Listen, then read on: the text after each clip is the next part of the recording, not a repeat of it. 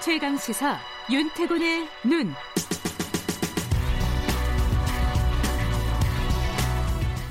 네, 윤태곤의 눈 의자 전략그룹 더모의 윤태곤 정치분석실장 나와 계십니다. 안녕하세요. 네, 안녕하세요. 총선 얘기 매주 한 번씩 짚어보고 네. 있는데요. 요즘 분위기 어떻습니까?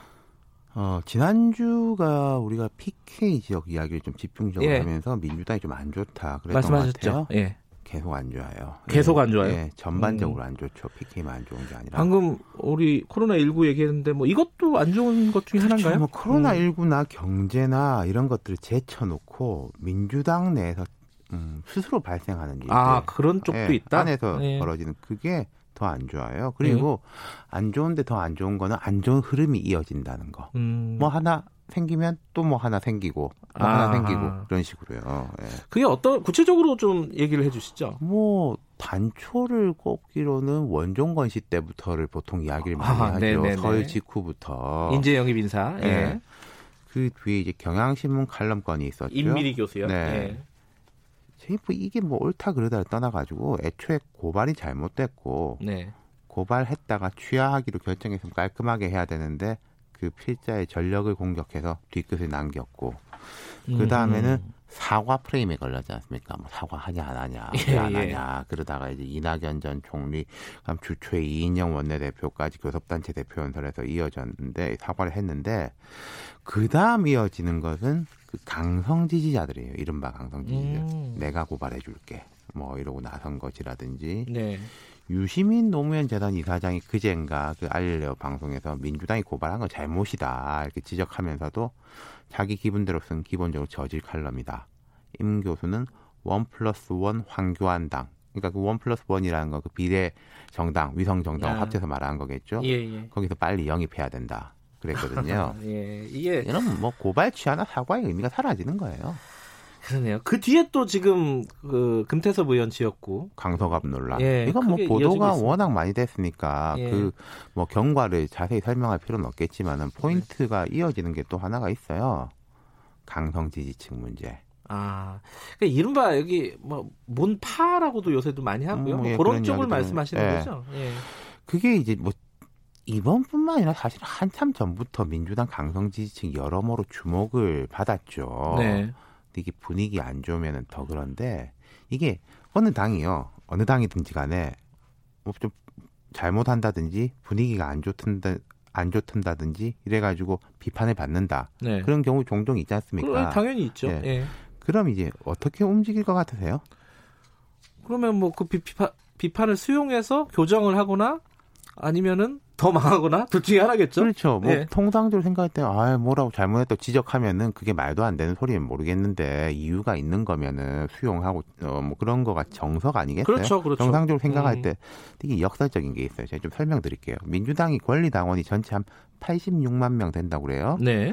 이 중에서 음, 강성 지지자, 열성 지지자로 분류되는 온라인 중심으로 이제 행동하는 분들이 한 10만 명, 어 이게 아, 어떻게 나오는 숫자죠? 15% 정도. 이게 그 권리당원이 들어오는 경로가 어딘지를 볼 수 있거든요. 아. 뭐 지역을 통해서 들어오느냐, 뭐 구의원 뭐 이렇게 들어오느냐, 온라인을 통해서 뭐 들어오느냐, 음. 어떤 이슈가 있을 때 들어오느냐 이렇게 했는데 이게 뭐 물론 민주당 내부 추산입니다. 아, 대략 뭐 내부 공, 추산이군요. 네, 공식적으로 음. 다 이렇게 세봤다가 아니라 대략 이 정도인 음. 것 같다라고 보는 거예요. 근데 15%. 15%면은 그렇게 높은 숫자는 아니잖아요.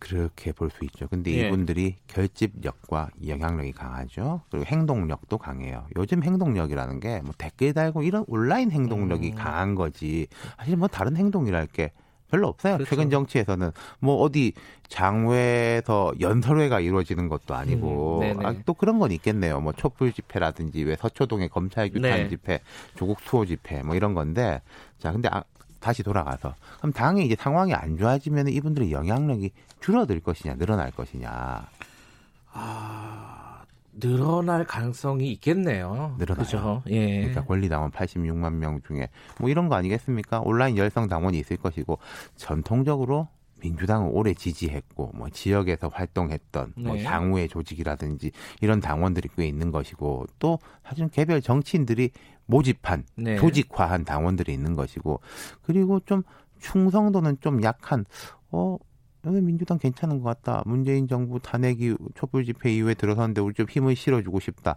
이렇게 들어왔는데 좀 충성도는 약하고 관망하는 그룹들이 있겠죠. 음. 당이 인기가 좋으면요, 그 세 번째 그룹이 늘어나는 거예요. 그런 거 아, 아니겠습니까? 그렇죠, 그렇죠. 중 중간 지대에서 많이 어, 들어오니까요. 들어오는 거 아니겠어요? 예. 유입된다라고 하잖아요. 예.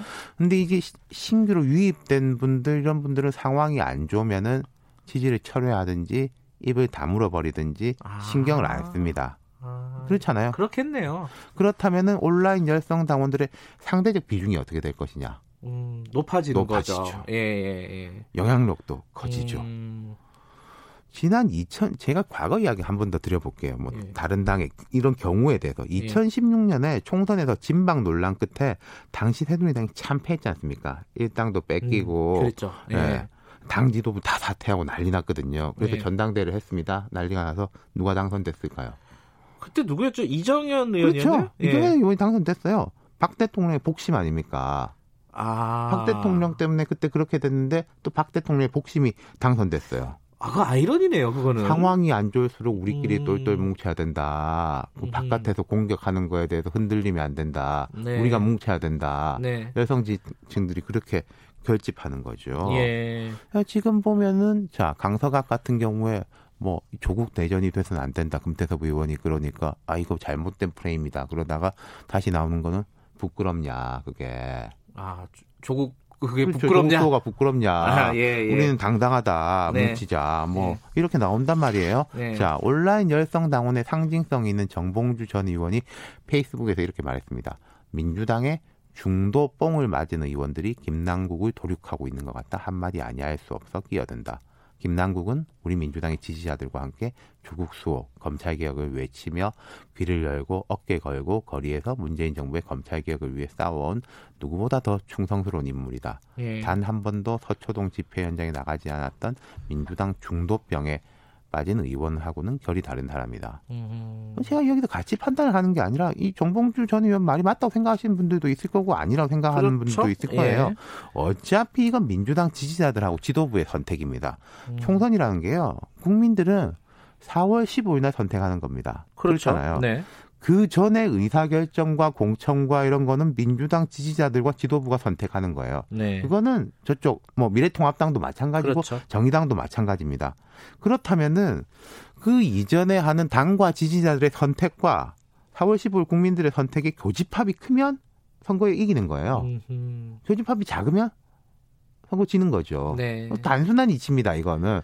근데 이제 이렇게 생각하실 분들이 있겠죠. 지금은 교집합이 작지만 우리가 이 국민들을 끌어올 수 있다. 뭐 아, 그게 그렇죠, 뭐 그렇죠. 그러지 네. 말라는 법은 없습니다만은 그걸 이제 어떤 쪽을 합리적으로 볼 거고 어떤 쪽을 힘을 실어줄 거냐 이런 거에 대한 선택이 있는 것이고 제가 그래서 오늘 강성 지지층, 열성 지지층들의 이제 프로세스가 음. 어떻게 되는지를 쭉 설명해 드렸어요. 그 지금 정리 안 됐죠 금태섭 의원하고 그게 김남국 오늘 그- 뭐 오후 변호사. 음. 공청관리위원회에서 최종적으로 결정을 한다는데 제가 볼 때 이게 시간을 끌면은 더 안 좋아요. 그래요. 예. 음, 아니 뭐가 좋겠습니까? 시간 빨리, 좀 이따 빨리 정해야죠. 네. 이낙연 선대위원장 인터뷰하는데 그걸 네. 물어봐야겠네요. 아, 언제? 한번 물어보시죠.